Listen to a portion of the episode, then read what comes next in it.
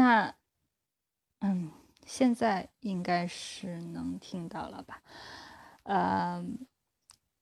但不管怎么说吧，反正呃，已经是呃。今天要把主要讲的内容都已经啊传达了，也就是自闭症的定义、历史、自闭症怎么样来诊断，呃，自闭症的所谓治疗的呃方式，然后呃最后再想提一点的就是自闭症的这个呃针对自闭症人群的一些政策。呃，那在呃我们的呃这个残联的主页上，我看到呃最近的这个政协会议上，呃提了一些提案，也就是要为自闭症的患儿家庭和服务机构提供一些政策的支持。我觉得这个是呃非常好的一个现象，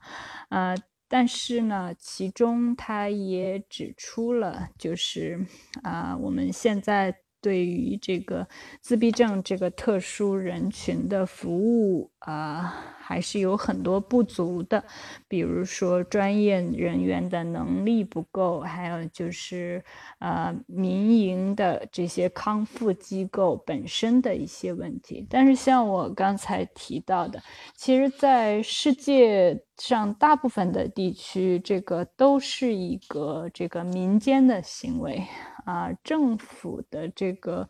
呃，政府整个的这个呃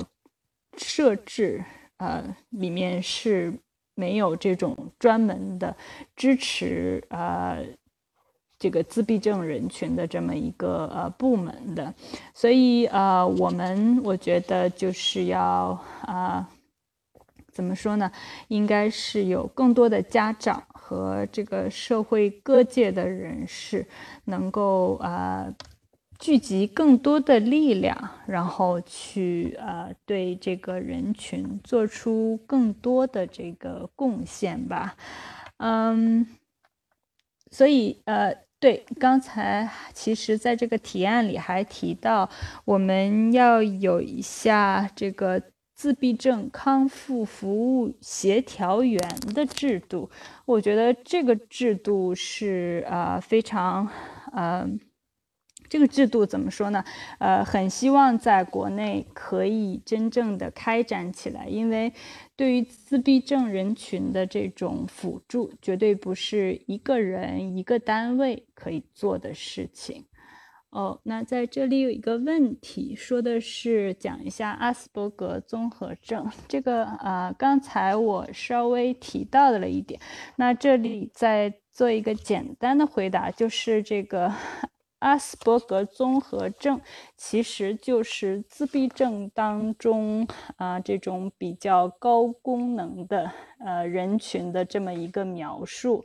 呃，比较典型的可能最近就是啊，我们《生活大爆炸》里面这个 Sheldon Cooper，他其实就是比较典型的这个人群。这个呃艺术形象其实是一个非常写实的，呃，一个很好的一个表现。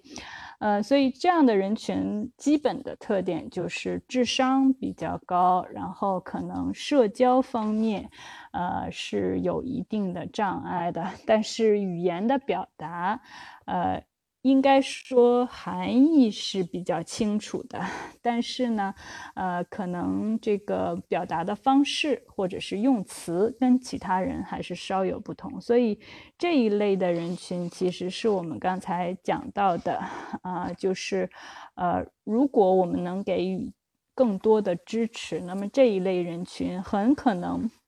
成为这个社会上其实是做出很大贡献的人，比如说我们刚才提到的这个美国的这个生。呃，叫做动物行为学家 Dr. Temple Grandin，还有就是这个英国的这个 BBC 的节目主持人 Chris Beckham，呃，他们都是非常有成就的这个阿斯伯格综合症的人。但是，呃，也像我们刚才提到的，就是，呃，其实二零一三年之后，啊，这个阿斯伯格综合症已经不作为一个诊断的这个结果了。就是说，呃，我们只说它是高功能的，呃。自闭症患者，就是这个这个单词、这个名词的使用已经结束了，它都统称在这个自闭症这个人群之中了，就是这样。嗯，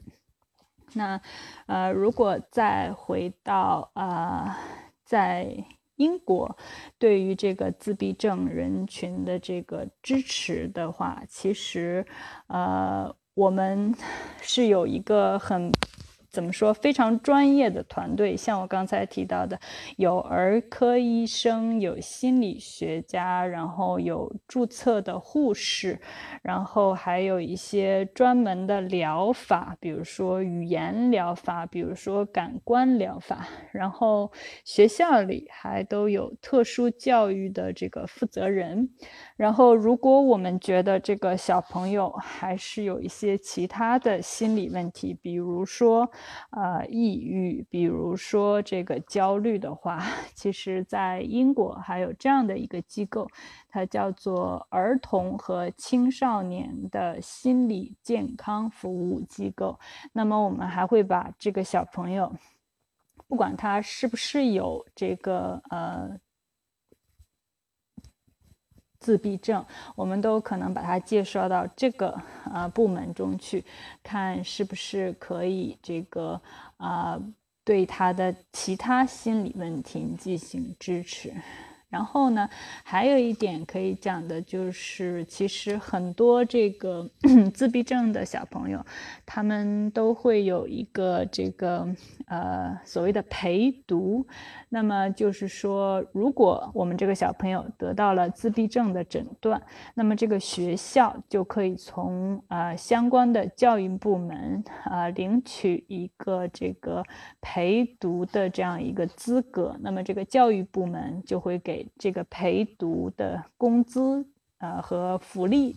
啊都包括进来。所以这个小朋友在上课的时候就会有一个陪读在他身边。那么，如果这个小朋友有什么行为的问题，或者说有跟其他人交流的问题，那么这个陪读呃就可以帮助这个小朋友。所以，呃，即使有一些呃自闭症的小朋友，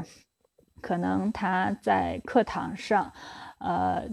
独立的去呃听讲或者是完成老师的任务有问题，但是在这个陪读的帮助下，其实啊他们是完全可以完成这种呃正常的学校的工作的。所以呃有的时候这个陪读其实就是家长，但是呃。我们要考虑到，如果家长全职的去陪读，那么家庭的经济收入啊，或者是其他的问题就比较复杂。那么有了这个陪读制度，因为家长去陪读，那么他是可以领到工资的，所以 这个就解决了很多家庭的这个，呃，呃实际的困难。还有一些陪读呢，就是他们的子女啊，其实是没有。到，呃，得到诊断这么的一个程度，但是，呃，他很愿意去这个，呃，怎么说？呃，监督他自己家的小朋友上课的一些情况，所以他就申请了这个陪读的工作。那么，作为其他小朋友的陪读，那么也可以同时在监督自己家的小朋友。所以，这是一个非常，呃，对老师、对学校、对需要帮助的小朋友，啊。都很有意义的这么一个呃职位，那么呃，我所以就呃希望我们的这个国家对呃自闭症小朋友的这种支持，像刚才提到的协调员制度啊等等，都能够越来越多，然后让自闭症的人群，我觉得可以更好的去呃融入啊正常的生活，然后呃。去感受更广阔的人生，而不是就是呃到一些特殊教育机构，或者是这个就待在家里，而不不出去感受这个世界。所以这个就是呃今天大概呃想要讲的内容，嗯，讲了很多，但是我想呃。这是一个非常大的话题，以后也还会在自己的专辑里，呃，去这个做专题的讲座。然后，呃，很感谢大家在我第一次做直播的时候就收听。然后，如果你有什么问题，呃。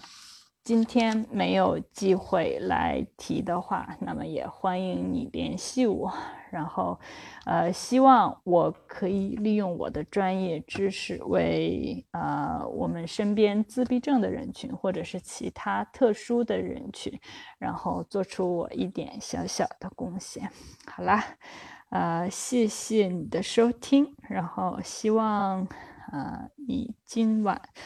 呃，过得开心，好啦，就到这里了。